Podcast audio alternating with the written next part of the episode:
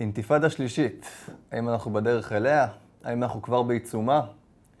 אירחנו מספר מומחים בחודשים האחרונים שמדברים בנושא, וקיבצנו לכם את כל הרעיונות הכי מעניינים לפרק חמישי של פודקאסט טוב.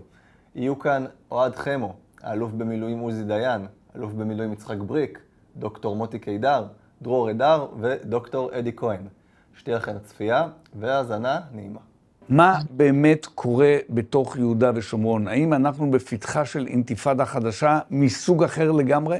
אני לא בטוח שאנחנו באינתיפאדה שלישית, אין ספק שאנחנו נמצאים אבל בפתחו של, הייתי אומר, בנקודת זמן מאוד רגישה, בצומת דרכים מאוד רגישה.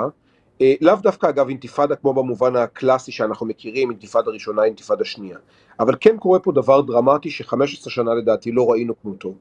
וזו העובדה שיש כאן דור חדש וצעיר, דור שלא ידע את יוסף, דור שנולד לתוך האינתיפאדה השנייה, דור שלא זוכר את מוראות ואת הטראומה של האינתיפאדה השנייה, דור שהפנטזיה הגדולה של ההורים שלו הייתה לעבוד בישראל בשנים האחרונות, 15 שנה האחרונות, זה לעבוד בישראל, להתפרנס בישראל, והדור הזה אה, נולד לתוך מציאות, הוא רואה, מסתכל ימינה ושמאלה, הוא רואה את רצועת עזה כבר שנים, אה, נלחמת בישראל, מייצרת כל מיני סמלי מוקאוומה, סמלי התנגדות, אה, אבו עוביידה וסינואר וכולי וכולי, והצעירים האלה ביהודה ושומרון מסתכלים ואומרים, חלקם לפחות, גם אנחנו רוצים. זה מעלה לנו, אתה יודע, זה, זה, משהו, משהו של להזדהות אותו, איזשהו מושא הזדהות אמיתי. עכשיו תבוא ותגיד לי, אתה סותר את עצמך, מצד אחד הם רוצים להיות חלק מישראל, מצד שני הם נלחמים בישראל, ואני אומר לך, שני הדברים האלה יכולים בהחלט לדור בכפיפה אחת אצל אותו אדם. קח את מזרח ירושלים, אותו צעיר מזרח ירושלמי היום אגב, צריך לומר, יש לי פודקאסט מעניין ב-N12 בדיוק על זה, אותו צעיר מזרח ירושלמי, רכבת, בבוקר, לעבוד במערב העיר, ובערב הוא יידה אבנים על משטרה בשער שכם. זה יכול לדור אצל אותו אדם. וגם אותם צעירים פלסטינים. טוב. רוצים להסיר את גדר ההפרדה, רוצים לייצר פה ישות אחת, ישראל, פלסטין, זה לא משנה איך תקרא לה, רוצים לחיות ביחד, לחזור לאותו אה, מצב גיאוגרפי, אה, ישות גיאוגרפית גדולה אחת מהנהר לים, מצד אחד, מצד שני הם לא כל כך אוהבים, מה לעשות, לא כל כך אוהבים את הנוכחות הישראלית ביהודה, אנחנו באמת אה, טוב, רואים אני... את מה שאנחנו רואים בימים אלו. אני, אני בהחלט... כן. אני ביתרת הזמן שלנו רוצה קצת לדבר על אוהד חמו, שדומני אתה מכיר אותו לא כל כך רע. כשאני התבוננתי וחשבתי לקראת שיחתנו על מעלליך, על מעשיך, וקצת קראתי, אני אומר לעצמי שהחוויה העזה ביותר, כשאני מנסה לדמיין אותך, זה חוויית הלבדיות. לא בדידות, אלא לבד. אתה לבד בשטח, אתה לבד במחנה, אתה לבד בהפגנה, אתה לבד כותב ומצ... זאת אומרת, הלבדות הזאת, זה, זה, זה משהו שנראה לי עול קשה ביותר. אני צודק? לא רק שאתה צודק, אתה, אתה מראיין מעולה, ואתה בעיקר אה, רגיש מאוד לניואנסים, ורגיש מאוד, באמת, לדברים המעניינים. כן, אה, זה, זה נכון, לבדיות, אה, אתה יודע מה, זה אפילו קצת בדידות. כן, קצת בדידות. קצת בדידות הביתה.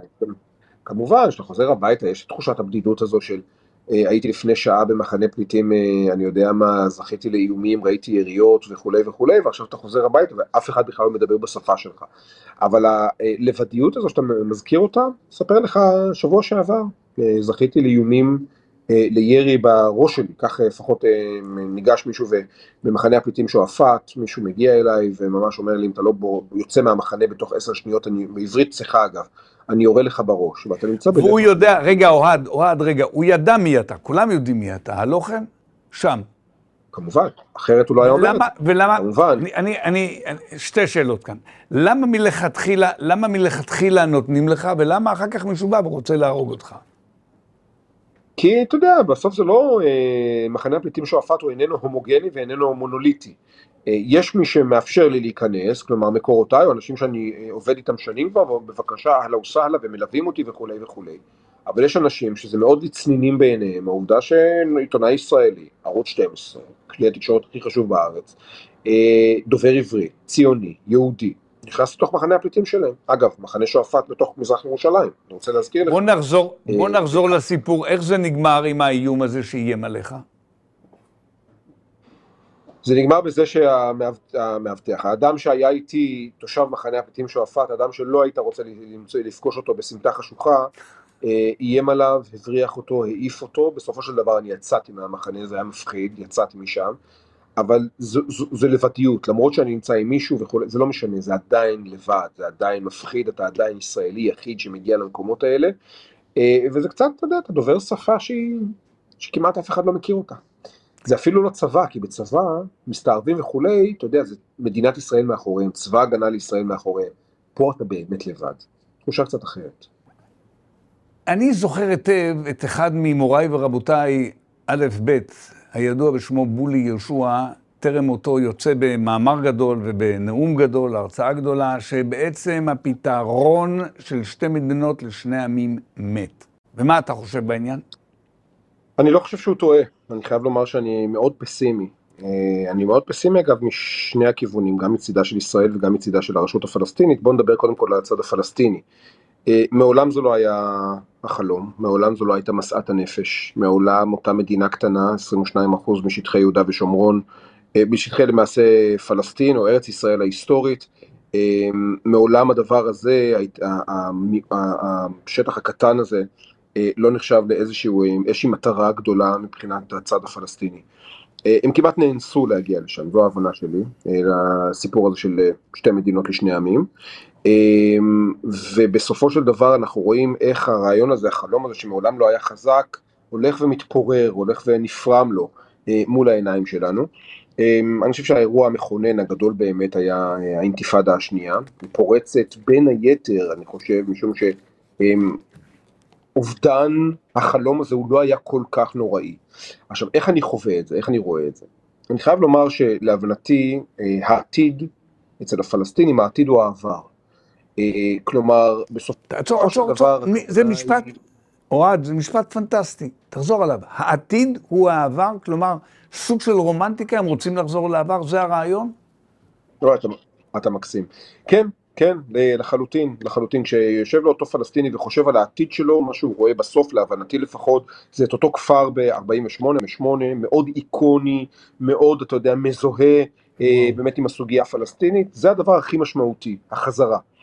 והחזרה לא מוגבלת לקווי 67, אה, צריך ביושר, זאת אומרת, אותם כפרים שישבו ב-67 טוב, אבל כפרים של 48, כאמור 78% משטח פלסטין בעיניים פלסטיניות, בסוף אותם אנשים, גם אותם צעירים, אנשים שגם אם חלב עימם עדיין, אתה יודע, חלב על השפתיים, ינקו את האינדוקטרינציה ואת החינוך ואת הסיפור אה, הזה של זכות השיבה, אף אחד לא ויתר עליה באמת. ואז אתה שואל את עצמך, אז, אז מה קורה? מצד אחד אנחנו מדברים על שתי מדינות, מצד שני אתה כן מדבר על העובדה שאיש בצד השני, לפחות להבנתי לא ויתר על הסיפור הזה, על הנרטיב, על האתוס הזה של זכות השיבה. אז איך אפשר לשלב ביניהם? והתשובה בעיניי, איש מדינה אחת, הוא הסיפור המשמעותי באמת, והוא, כלומר, בוא נעצור יש לו כל מיני השפעות.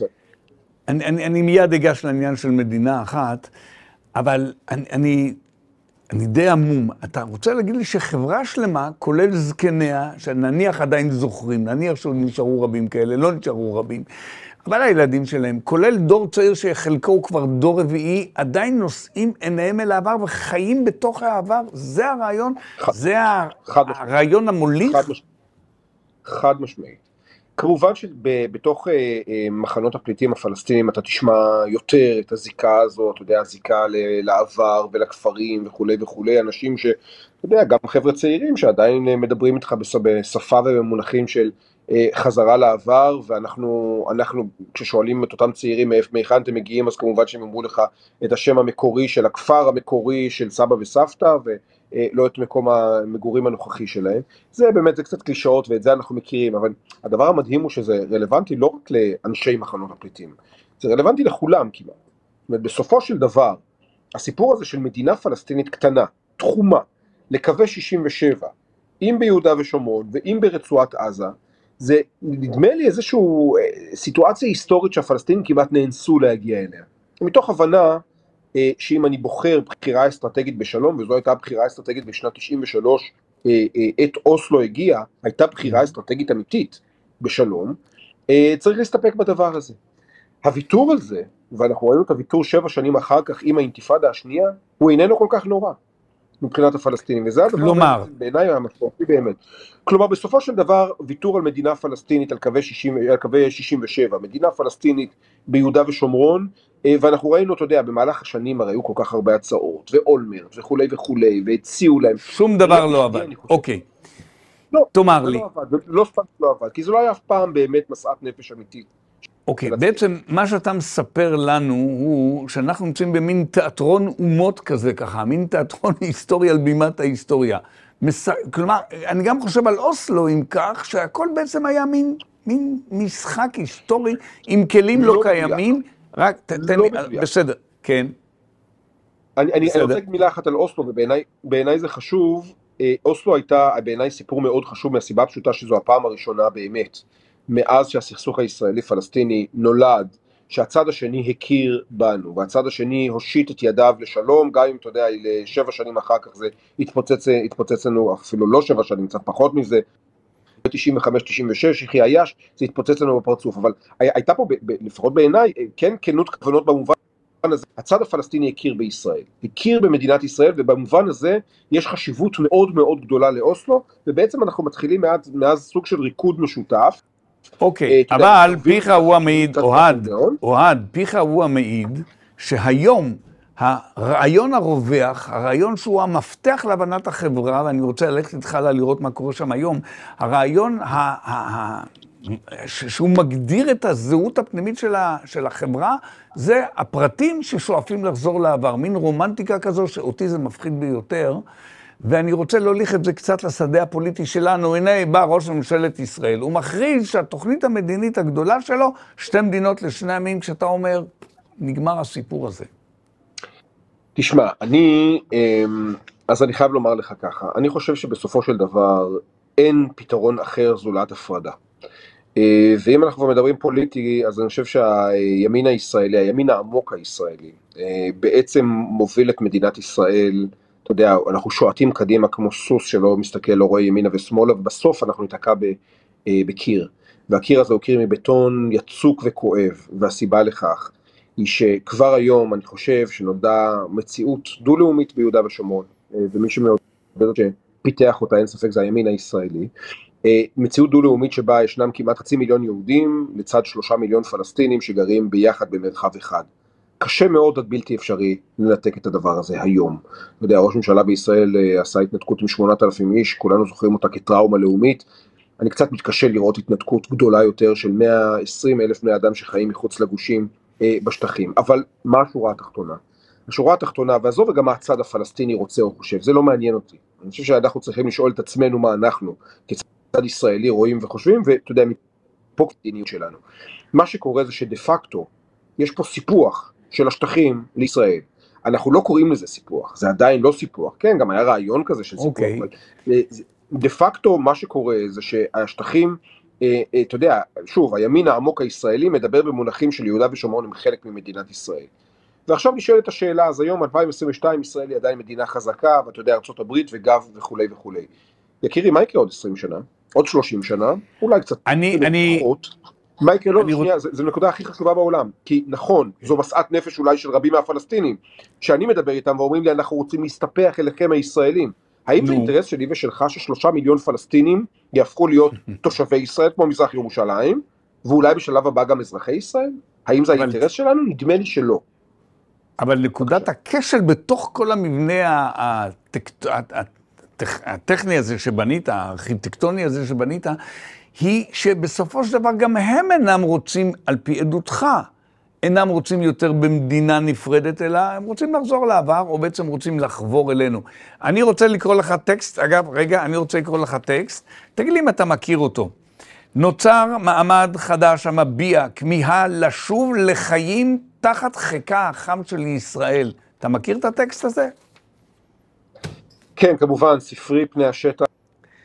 אז זה מתוך ספרך פני השטח, ויש לומר, תן לי, תן לי, תן לי, תן לי לפרגן לך, תן לי לפרגן לך. הספר נפלא, ובהזדמנות זו, אני ממליץ לכל מי שרוצה קצת להעמיק באשר למה שקורה סביבנו ובתוכנו, שילך לקרוא את הספר פני השטח. זהו. רציתי להמליץ על הספר, שמאוד מאוד מאוד נגע בי. תודה יקירי, תודה רבה. אז כן, אז, אז, אז אתה דיברת על כשל ברציונל שלי, לא, ממש לא כשל, אה, משום שאני חושב שבסופו של דבר, מי שחשוב זה אה, אנחנו והאינטרס שלנו. פחות מעניין אותי מה הצד השני רואה וחושב. אבל מה שעכשיו הקראת, אה, זה באמת הכיוון שאליו גם הפלסטינים הולכים. אספר לך, והדבר הזה מופיע גם בספר כמובן, תיאוריה שלי, אני מכנה אותה השיבה ל-87, שיבה כלומר זכות השיבה, 87 משום שמה שקורה ב-87 זה אינתיפאדה ראשונה, והמציאות של עד 87 זו מציאות שהופכת להיות כמעט אוטופית בעיניים פלסטיניות, כלומר אה, עולם שבו אין קו ירוק, עולם שבו אתה, תושב שכם, ג'נין, חברון, רמאללה או קלקיליה, אה, ותושב ישראל, כלומר תל אביב, הרצליה, באר שבע או נהריה, אתם בעצם חיים ב, ב, בישות גיאוגרפית אחת וכמעט בישות פוליטית אחת, תבין כמה זה מסוכן הדבר הזה. ואותם צעירים פלסטינים, יש איזו רומנטיזציה או אידיאליזציה של התקופה הזו. הם זוכרים את זה, אתה יודע, בתור עולם שבו הם יכולים ל- ל- לקחת את הרכב שלהם ולנסוע ולהיכנס לישראל ולהתפרנס בישראל, ואין קו ירוק ואין גדר הפרדה ואין את כל הדברים האלו. אגב, תבוא ותאמר לי עכשיו, אנחנו רואים את הפיגועים האלה, זה לא כל כך מסתדר, ואני אומר לך, אתה יודע, להבנתי לפחות, זה הכיוון, אתה יודע, זה, זה הכיוון, ש, זה, זה הגזע, הגזע הפלסטיני, זה, זה, זה, זה ההייווי, לשם הוא הולך. כן, יש לך הפרעות פה, ופה ושם, זה נכון, ברור, אבל בסוף אנחנו מדברים היום, לפי סקרים, על כמעט 42, 42, כמעט חצי מהצעירים הפלסטינים, 42 אחוז מהצעירים הפלסטינים, שאומרים לך, אנחנו רוצים היום לחזור לישראל, אנחנו רוצים לשוב לחיקה של ישראל. מדהים, אנחנו רוצים להסיר את מדהים. אני לסיום הפרק הזה... משום שהאנשים האלה, משום שהאנשים האלה בעוד 20 שנה מובילים את החברה הפלסטינית, ועם הפנטזיה של חבר שלי, מוחמד, מי שמתקשר אליי פעם בשבוע ואומר לי מתי אתם מספחים אותי כבר. יותר מזה הוא אומר, אני כבוש פעמיים. אלה המילים, ככה, באלו המילים? בחיי, יש לו עברית מעולה, בחיי, הוא אומר לי תספחו כבר, הוא שומע את נתניהו, הוא שומע את בנט, הוא שומע את הפנטזיות על סיפוח, והוא אומר אני רוצה להיות אזרח ישראל. אז אגב, לא אני אולי, אני, אני יודע, אתם מדינה גזענית ואתם לא תיתנו לי, אבל הילדים שלי בסוף יהיו אזרחי ישראל כמוך. הם יישאו את אותם אה, תעודות זהות כחולות כמוך. ואני רוצה לומר לך, יקירי, כשאתה שומע את הטקסטים האלה, אני שומע אותם, אני נחרד, כי אני מבין לאן אנחנו הולכים. אה, ואם אתה לא רוצה להיות מדינת אפרטהייד, בסופו של דבר, האנשים האלה, שלושה מיליון איש, יהיו אזרחי מדינת ישראל. אני רוצה בבקשה ממך תגובה. עוזי דיין ביושבו כאן אמר שלטעמו הפתרון למצב הביטחוני הנוכחי המתוח מאוד והקשה מאוד ביהודה ושומרון, אבל גם בישראל, נניח בנגב, הוא דבר אחד, מבצע גדול צבאי, כן נקרא לו אה, שובר חומות, שומר חומות, אה, מגן או משהו, לא חשוב השם, מבצע צבאי, ורק כך תגובתך. אין ספק שבעניין הזה הוא צודק, שבשביל אה, לעשות סדר בתהליך היה צריך להיכנס בעוצמה, ואני לא אפרט את כל מה שהוא אמר, על מנת להשתיק את כל התהליך הנורא שהולך ומסלים. הבעיה, ואני עכשיו נכנס לראש הביטחוניסטים, כתוצאה מחוסר הבנה במשך 20 שנה של מה שהולך וקורה סביבנו, הם הקטינו את צבא היבשה לגודל מזערי, והרוב שלו גם לא כשיר, זה, זה אנשי המילואים. לא כשיר כי? לא אימנו אותו, לא הטמיעו אמצעי לחימה. היום מצביעים ברגליים, והם, כשקוראים להם לתעסוקות ואימונים, 50% בכלל לא מגיע. אין, דבר, לא קרה דבר כזה מעולם, זאת חרפה. כל הדברים שדיברת עליהם בסדרה האחרת כן, שלנו, עכשיו, מחדלי ביטחון. עכשיו בוא כן. נלך עם מה שעוזי אמר, והולכים למבצע כמו שומע, אה, חומת מגן 2, תקרא לזה חומת מגן 7. יש חשש אצל הביטחוניסטים, אלה שמנהלים היום את המערכה, שמערכה כזאת תגרום לפיצוץ כולל. כלומר, גם בתוך ישראל, הערבים עם אלפי, עם מאות אלפי כלי נשק ותחמושת יצאו והתפרעו. אז צריך צבא גדול גם בתוך יהודה ושומרון, כי זה מתחילה להיות מלחמה, זה כבר לא אינתיפאדה. מערכה כזאת יכולה להביא גם את התנזים פנימה. ויש כאן עשרות אלפים, זה מלחמה. זה כמעט כל הצבא שיש. ואז ההתפוצצות הגדולה מביא אותנו לזירות אחרות. החיזבאללה אומר, זה הזדמנות. נעביר חיילים, יש להם עשרות אלפים כאלה בגבול הצפוני. הסורים מתחילים גם כן לעשות רעש. ששת אלפים חיילים של החמאס, והנה אתה נמצא במצב של מדינת ישראל את היכולת להתפצל, והיא בעצם נמצאת במערכה שמביאה למערכה הרבה יותר גדולה, שאין לה את היכולת, לא הכשירות ולא הכמות, לתת לזה תשובה. וזה החשש. לכן, כרגע הם מושכים זמן. עוד פעולה, ועוד פעולה, ועוד פעולה. זה הבעיה. בקיצור, אם אני מסכם את דבריך, אחד, אתה אומר, אין לנו היום את האופציה לנהל מערכה, אותה צריכים לנהל, ואתה מסכים עם עצם הצריכים לנהל של עוזי, אבל אתה אומר שאנחנו פשוט איננו יכולים לבצע זאת. אין לנו את האופציה. אם זה היה רק זה, יש את האופציה, אבל ברגע זה מתפשט ומתפוצץ לגזרות אחרות, צה"ל בנה את עצמו לזירה וחצי, עשרים שנה קיצץ שהאיום הלך וגדל, והיום כשהוא צריך לתת מענה, הוא מוותר מהסיבה שהוא מבין שאין לו את היכולת להתמודד ברגע זה יתפוצץ ויעבור לזירות נוספות. וזה הברוך הגדול שהגענו אליו. אין לנו את הגמישות לקבל החלטות. אתה מרבה לדבר ומזכיר, גם כאן ליד שולחן זה הזכרת שוב ושוב את האופציה הקשה. אתה מודיע ומזהיר אותנו מפניה של כניסת התנזים לתוך מאבק נגדנו. ואני אינני יודע מה זה התנזים היום, אני זוכר מה הם היו okay. אוקיי. בעבר. מה זה היום התנזים? תראה, בשנת 1995 ערפאת בונה צבא שקוראים לו צבא הרשות, התנזים. מדובר בתקופה ההיא בסדר גודל של עשרת אלפים לוחמים מאומנים עם נשק. אז. אז. היום אני מעריך שזה כבר פי שתיים, אולי יותר מזה, עשרות אלפים. כלומר, ממש יחידות צבאיות עם כן. מדרג, קצינים, מנהלים, הכל מפגדים. יש, כשהם כפופים היו בזמנו לערפאת, היום הם כפופים לאבו מאזן. והם נשמעים לו? זהו. שאחת הבעיות המרכזיות שעד היום הם שיתפו פעולה עם ישראל, נתנו לנו... אה, גיבוי. גיבוי. ואתה רואה שלאחרונה הם מתחילים לעזוב את הכיוון הישראלי והולכים יותר נוטים נוטים לקיצוניות, כאשר מה שעדיין מחזיק אותם זה אבו מאזן שהולך ונעלם. עכשיו, ברגע שהוא ילך ויעלם, וזה ייקח לא הרבה זמן, יש סיכוי מאוד גדול שאם אנחנו נעשה מערכה, כמו שעוזי דיין אמר, הם ייכנסו למערכה הזאת נגדנו. עכשיו, לא מדובר בחוליות קטנות שירות פה ושם, כמו שעכשיו זה קורה, אלא בצבא. אנשים מאומנים, עשרות אלפים שעכשיו זה כבר מלחמה, זה לא אינתיפאדה. צה"ל יצטרך להילחם ולהכניס את כל הכוח שלו שם פנימה בשביל לעשות את המלחמה הזאת. כלומר, מה שאתה אומר, שבמאבקינו הקודמים מול הפלסטינים ביהודה ושומרון, אז אנחנו נאבקנו מול חוליות טרור קטנות גדולות. והיום הח... אנחנו הולכים להילחם בצבא פלסטיני? זה מה שאתה אומר? בצבא פלסטיני, שבמידה והוא יעבור לצד של... שלהם נגדנו, כפי שזה מסתמן בשני, בחדשים האחרונים, שיש מגמה של מעבר בתפיסה שלהם, מדינת ישראל עומדת בשוקת שבורה. הצבא שלה הוא קטנטן, ורובו גם לא כשיר, בשביל לתת, לנהל איתם את המלחמה הזאת ביהודה ושומרון, שאז יש גם התפוצצות בתוך מדינת ישראל, שגם שם צריך צבא, כי המשטרה היא קטנטונת ולא מסוגלת לתת תשובות. ו... ואם תוסיף לזה את כל מה שקורה בגזרות אחרות כמו החיזבאללה, סוריה ולבנון, אה, וחמאס ועזה, אנחנו בברוך. אין לנו יכולת אפילו להגן, אני לא מדבר על להתקיף.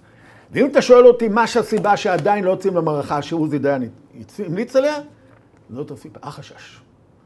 היום הגענו למשוואה שרוצים שקט. בכל מחיר, גם אם השקט עכשיו, אתה משיג אותו, הוא נכון לעכשיו, שהוא יהיה אחר כך הרבה יותר רועש, כי אתה לא עושה את הצעדים שלך בזמן, להרוויח זמן. זה נקרא להרוויח זמן. אין לנו צבא שמסוגל לתת תשובות למספר זירות במקביל, הקטנו אותו, לא אימנו אותו, לא הטמיעו את האמצעים, חלקו לא כשיר.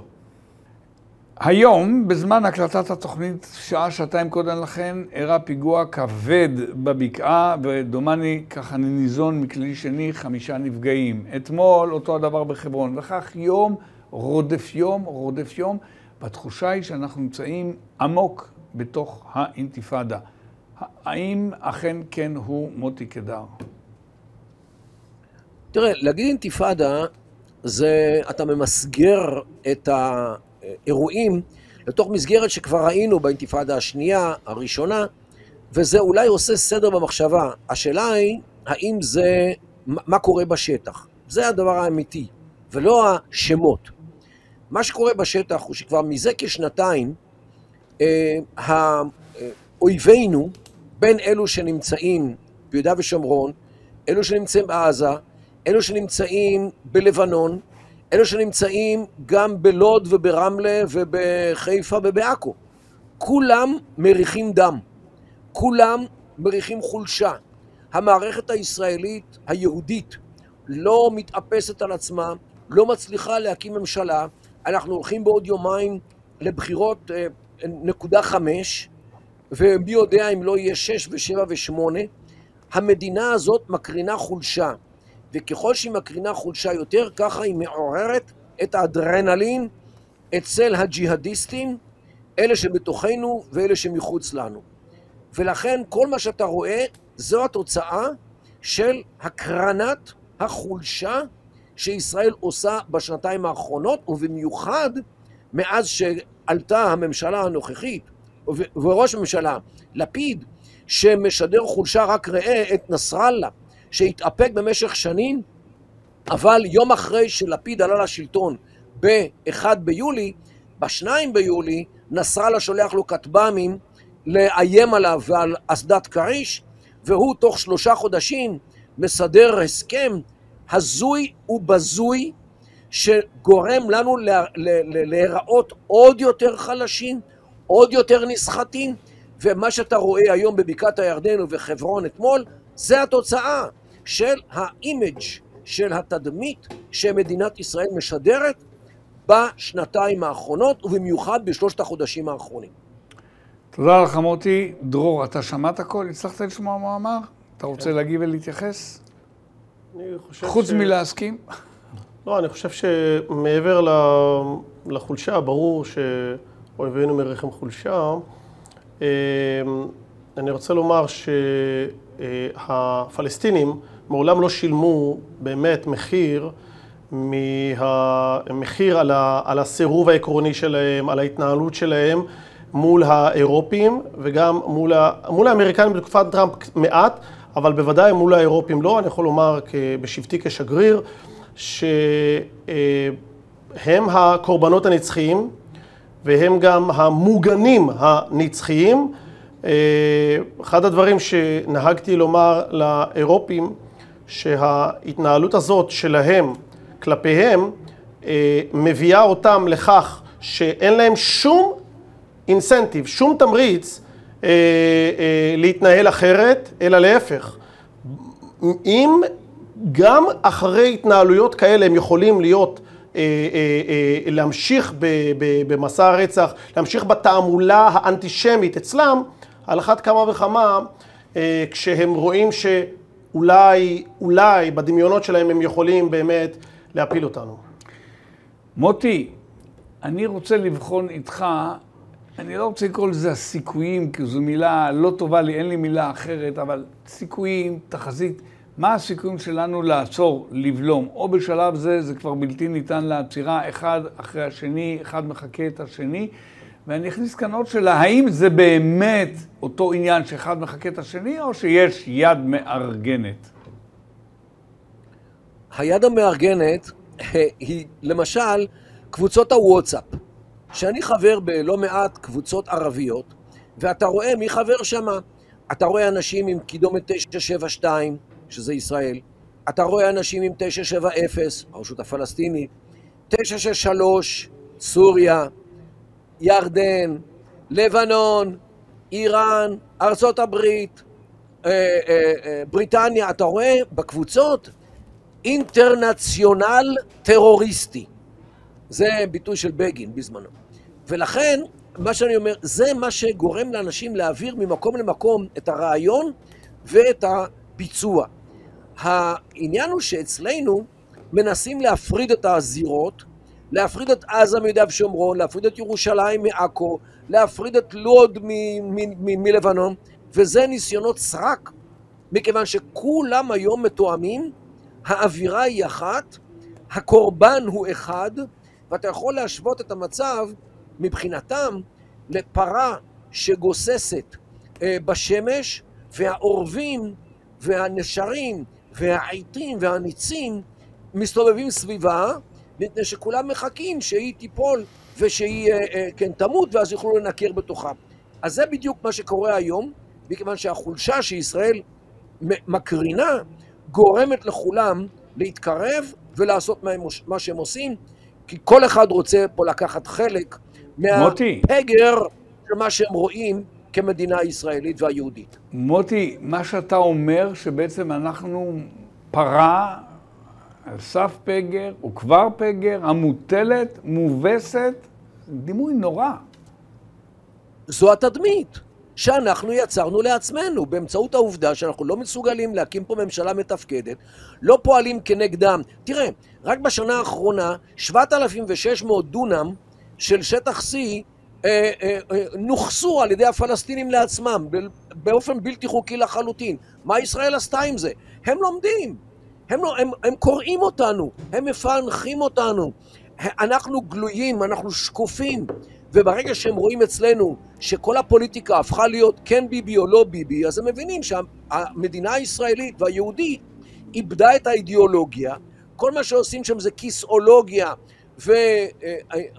ואנשים כאלו ואחרים, כבר איבדו את הרצון לחיות, איבדו את הרצון לשרוד, ולכן מה שצריך פה זה להחזיר את אחורנית, להציב מערכת פוליטית מתפקדת, מאוזנת, מסודרת, נחושה, חזקה, מאיימת, כי רק זה מביא שלום במזרח התיכון. אם אתה מבקש שלום, מה שתנו לך זה בעיטה, אתה יודע איפה בדיוק. במקרה הטוב. במקרה הגרוע תקבל כדור בראש. אם אתה רוצה שלום, אתה חייב להיות חזק, מסוכן, מאיים, כזה אחד שאף אחד לא מעז להתחיל איתו. זה המזרח התיכון לצערי הרב, רוצה... אין מזרח תיכון אחר. דרור רוצה להתייחס, אבל לפני כן דרור, משפט קצרצר, שאלה קצרה, מוטי, תשובה קצרה, תאמר לי, הפעולות שאנחנו רואים שנעשו, לפחות בעבר, הלא רחוק כל כך מול עזה, כלומר, כל דבר הכי קטן הם חטפו על הראש ככה, כמו שצריך, והשתרר שם בסופו של דבר שקט, האם דוגמת הפעולות שלנו בעזה, תועלנה גם כן פעולות מסוג זה ב, ביהודה ושומרון? אלעזר, אתה נפלת קורבן לפרופגנדה של ממשלת ישראל. מה שקרה בעזה זה שאנחנו חיזקנו את החמאס על חשבון הג'יהאד האיסלאמי. הג'יהאד האיסלאמי זה ארגון קטן וקיקיוני שהוא חזק עלינו, כי אנחנו נורא פוחדים אפילו מטיל אחד שיפול על נתב"ג או על איזשהו אה, בית קפה בתל אביב. אבל אם חמאס ירצו למחוק את הג'יהאד האיסלאמי, הם יעשו את זה. כמובן שהם יפסידו את החברים האיראנים שלהם, ולכן הם לא עושים את זה. אבל אה, אנחנו בעצם חיזקנו את חמאס בצורה לא נורמלית, והראיה היא שחמאס לא לקח חלק באותו מבצע שהיה לאחרונה, mm-hmm. והחמאס בעצם הזכיר את הג'יהאד האיסלאמי. אז מה, אתה רואה את זה ניצחון? ניצחון על משהו שהחמאס יכול לחסל תוך חצי שעה אם הם רק ירצו? דרור, אני אה, רוצה אה, להחרות ולהחזיק בעניין החולשה. אה, שלוש, שלוש שנותיי כשגריר היו באווירת הבחירות, מערכות הבחירות החוזרות ונשנות. לא, אבל שנה, שנה וחצי זה היה לפני לא, גל הבחירות. לא, לא, למה? לא. למה? אתה היית שלוש, שלוש... אני יצאתי, יצאתי כשגריר עם המשבר הראשון, כשליברמן לא רצה להצטרף. והיה תיקו 60-60, ליברמן היה חמישה מנדטים, זה היה, אלו היו הבחירות הראשונות, וכך יצאתי לדרכי.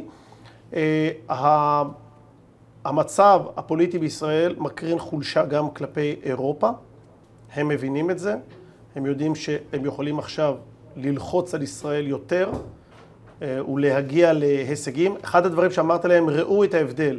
בעזה עשינו את מה שאתם רציתם. נסוגונו משם ולקחנו אפילו את קברנו משם. מה קיבלנו? קיבלנו איראן על הגבול. ביהודה ושומרון אנחנו לא מתערבים בחיים שלהם, אבל אנחנו נמצאים במעטפת. אנחנו שומרים עלינו מפני תאים טרוריסטים שם, וגם עליהם מפני חמאס ודאעש וג'יהאד איסלאם וכולי. ומה אתם רוצים?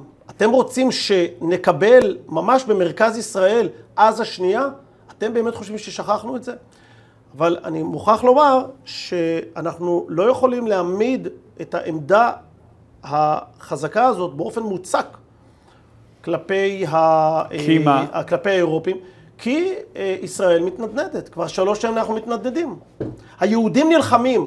באיטליה יוסף בן מתתיהו עמד לנגד כל הזמן. מלחמות היהודים הם בסופו של דבר אלה שמחלישות אותנו, ועל מה? אני באמת לא מבין איך נרמלנו את תזת ההחרמה, שמחרימים חלק גדול מהבוחרים שהחליטו לבחור באדם מסוים, ולא, היהודים לא מתחברים ביניהם.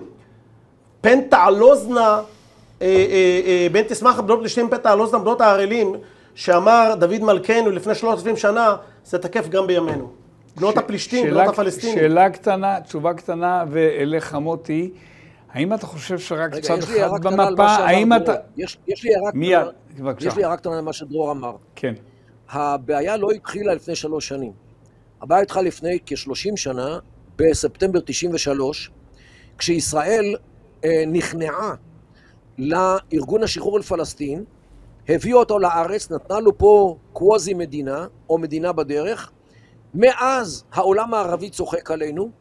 אה, אה, כן, העולם הערבי מחק את אש"ף, סילק אותו מכל מקום אפשרי, הם הלכו לטוניסיה.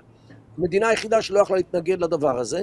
מלבנון סילקו אותם אנחנו, ממצרים לא היה להם שום דריסת רגל, כלום, בירדן כלום, ואנחנו נתנו להם מדינה בדרך.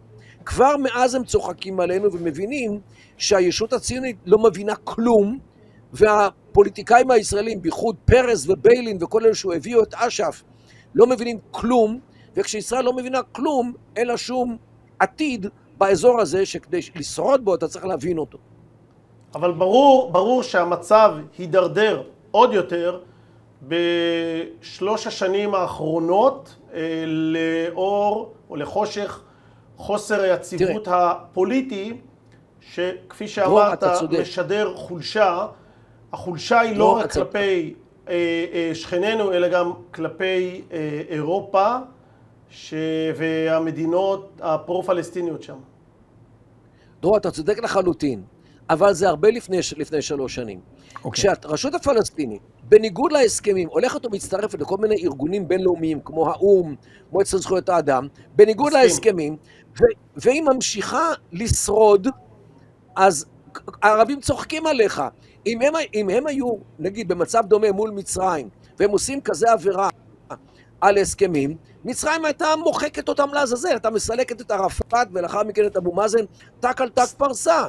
אה, הרשות הפלסטינית הולכת בעולם וקוראת לכל העולם לעשות אה, בויקוט, כן, BDS, כן, החרמות נגד ישראל, וישראל לא עושה. הרשות הפלסטינית משלמת מאז 2004, מאז 2000, משלמת משכורות על פי החוק הפלסטיני לרוצחים, לרוצחי יהודים, וישראל, מה עושה? כלום. אז זה לא רק שלוש שנים בגלל המצב, אלא ישראל הפכה להיות לליצן בעיני העולם הערבי, ומה שאתה רואה היום זה התוצאה. מוטי, שאלה אחרונה לי אליך, האם יש בציקלונך עצות מה עלינו לעשות עכשיו עת בה הטרור גואה ועולה וזה נהיה מעשה שבכל יום? דבר ראשון, להכריז על כישלונם של הסכמי אוסלו ובטלותם, מפני שהאמת הם לא הומשכו אחרי, אחרי 1999, אף אחד לא המשיך אותם, למרות שנגמרה תקופת הביניים והם בעצם נגמרו. דבר ראשון. דבר שני, לפרק את מה שנקרא רשות פלסטינית ולהקים אמירויות. אמירות אחת בעזה כבר קיימת, להכיר בה כמדינה, כמדינת אויב כמובן, עוד, לה, עוד להקים אה, אמירות בחברון, בעיר חברון, עוד אחת ברמאללה, ג'נין, טול כרם, קלקיליה, יריחו, אה, אה, טול כרם וג'נין, בהם יהיו החמולות שליטות כפי שהן שליטות בכל, בכל, בכל המקומות הללו, את הרשות לאפס, וישראל מספחת את כל המרחב הכפרי, ועכשיו יש הסכמי שלום עם כל אחת מהאמירויות בנפרד. ירצו לעשות uh, פדרציה, שיעשו פדרציה, כל עוד אין להם רצף טריטוריאלי. כי מה שאנחנו עושים היום, עוד יש אפשרות להחזיר את הגלגל אחורנית, מכיוון שברירה אחרת. הדבר היחיד שעובד במזרח התיכון זה אמירויות בנויות על משפחות, ראה דובאי, אבו דאבי, כווית, קטאר, לעומת מדינות שהן קונגלומרטים, כושלות, ראה סוריה, עיראק, תימן, לוב, סודאן. וזה העניין, ואני כבר צועק על זה שנים. ושיעזבו את כל השטויות ויעשו את מה שצריך מבחינה סוציולוגית, בגלל שהחמולות הם אלו שזורקות את הג'יהאדיסטים, בגלל שג'יהאדיסטים הם נגד החמולות. וזה העניין. ואנשים לא מבינים את זה, חושבים אם אתה עוזב את חברון אז היא תהפוך לכאן צרעות. ההפך, אם חברון, חברון יש לה פוטנציאל להיות מדינה מסודרת, אם רק תוציא משם את הרשות שהיא לא לגיטימית, שהמלכת עליהם באופן לא לגיטימי לחלוטין, תן להם לשלוט על עצמם, תגיד להם איפה הגבולות שלהם, תגיד להם שאתה מסביב ואוי ואבוי להם אם יוצא אפילו כנגדנו, וכך צריך להתנהל במזרח התיכון. תודה מוטי. דרור, אתה בוודאי רוצה להתייחס? כן, אה, אחד הדברים שדיברת על זה גם בסנאט האיטלקי, גם בקאמרה בית הנבחרים ובתקשורת לא מעט, אחרי מלחמת העולם הראשונה, גם בסן רמו, אה, העולם המערבי כפה כתונת מלאכותית על עמי או שבטי המזרח התיכון אה, ונתן להם את הרעיון של הלאומיות המערבית וכך הם קיבצו למשל בסוריה כל מיני קבוצות שעיינו אחד לשני, רצו לרצוח אחד לשני ואמרו להם מעכשיו אתם אחד. מה שקרה בעשור האחרון זה שהרעיון, רעיון הלאומיות המלאכותית הזאת מתפורג. קורס, מתפורר לנגד עינינו, לנגד עינינו. עכשיו, אה, אה, ואחד, ואז שאלתי אותם, אז כולם מתפוררים ורק הפלסטינים הגאונים יכולים לקיים איזושהי מדינה? מה הקשר, כמו שמוטי אומר, בין עזה, חמולות עזה, לבין רמאללה, לבין שכם? אלה הגיעו מהצפון, אלה הגיעו מזה, מה שמאחד אותם זה השנאה אלינו, אבל בתוך עצמם אין משהו מאחד. ולכן הרצון שלנו לבוא ולהתמודד עם הדבר הזה צריך להיות גם לאור השינויים הגיאופוליטיים אחרי מאה שנה, הרעיון הזה שאמרנו לאירופים, הרעיון שלכם כשל. המקום היחיד, ההשקעה היחידה שלכם שהרווחתם בסן רמו הייתה בארץ ישראל, שלא היו אז יהודים, אבל קראתם להם להגיע הביתה, וזו המדינה היציבה היחידה שהייתה. אז תסיקו את המסקנות מהדבר הזה. תודה רבה לך, הדוקטור, השגריר לשעבר, דוקטור בהווה ושגריר לשעבר דרור עידר. תודה רבה לך, מוטי, על דבריך, דוקטור מוטי קדר. אנחנו עם דוקטור אדי כהן מנסים ביחד להבין מה קורה פה עם גל הטרור הנוכחי. שלום, דוקטור אדי כהן. שלום, שלום. אז קודם כל באמת, מי, מי שולח את האנשים האלה? זה מה שנקרא, שוב אנחנו באינתיפאדת יחידים?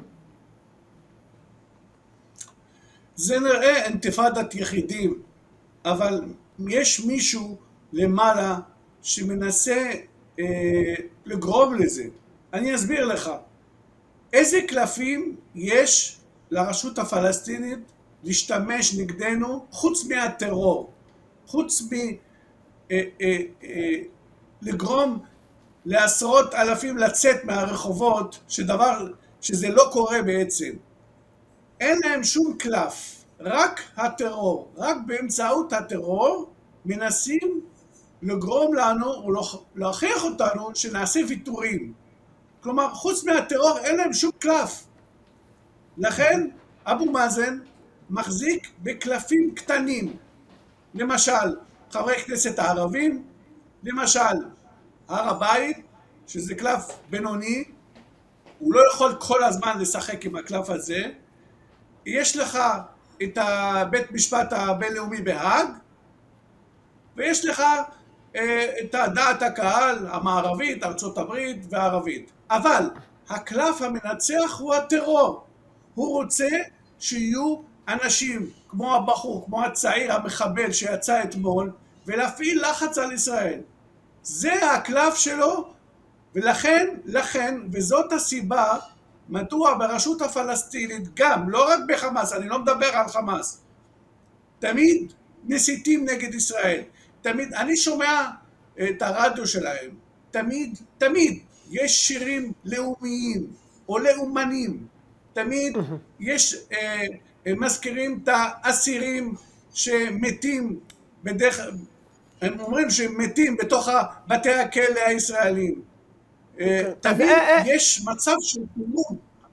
איך אתה מסביר, אז אם אתה אומר שהדברים כאלה ברורים, ובריש גלי שהרשות הפלסטינית היא זאת ששולחת את האנשים האלה ומסיתה, וממש מלבה את הטרור, איך אתה מסביר את זה שיש עוד אנשים שנמצאים בקונספציה, כולל שר הביטחון עכשיו, בינתיים בני גנץ, שצריך לחזק את הרשות? זה המשחק הכפול של הרשות הפלסטינית, ויש כאלה שמאמינים למשחק הזה, ולצערי כל שרי הביטחון, כמעט כולם, דרך אגב, בנט לא נכנע, למרות החילוקי דעות הפוליטיים שיש לי איתו, הוא לא נכנע, הוא לא נפגש. גנץ מאמין לאבו מאזן, גנץ חושב מערבית, זאת הבעיה, הוא לא חושב ערבית. וגנץ, וגנץ קיבל, קיבל סטירה לפני יומיים, סטירה מצלצלת כאשר אבו מאזן הגיש את ההצעה שלו באו"ם וכולם הצביעו נגדנו, הוא לא הבין את זה. מה, מההלם שקיבל גנץ ולפיד, אה, אה, אתה, אתה יכול לראות שהם היו בהלם. אבו מאזן עבד עליהם. אבל באמת אני אומר, אני, אני שואל איך יכול להיות, האנשים האלה זה אנשים חכמים. אה, אתה יודע, כאילו, אף אחד מאיתנו הרי לא מופתע, כן? אני אומר, איפה, איך זה, מה הם משדרים לא, להם? הם הופתעו. רגע, הם הופתעו, הם הופתעו. בגלל זה אני, אני שוב אומר לך, הם לא מבינים ערבית, בגלל זה הופתעו. אתה אומר, קודם כל אתה אומר שאתה שומע, אתה שומע בכלי, בכלי התקשורת שלהם, ההמשך של הסתה, זאת אומרת, האינתיפאדת הבודדים האלה, מה שאנחנו קוראים על הבודדים, היא ממש לא אינתיפאדת בודדים, היא בעצם, אנשים, זאת אומרת, בניגוד, זה לא חמאס, זה לא, זה בעצם, אתה אומר, זה אלה, כולם, כולם אלה תוצרים של הרשות הפלסטינית. כן, זה השגרה, זה השגרה. למה? כי הם רוצים, זה, ככה הם מפעילים לחץ על ישראל, ככה. ככה הם משיגים, ככה, מדוע אבו מאזן נפגש עם גנץ? מה זה תיאום הביטחוני? תיאום הביטחוני, שמור לי, אשמור לך.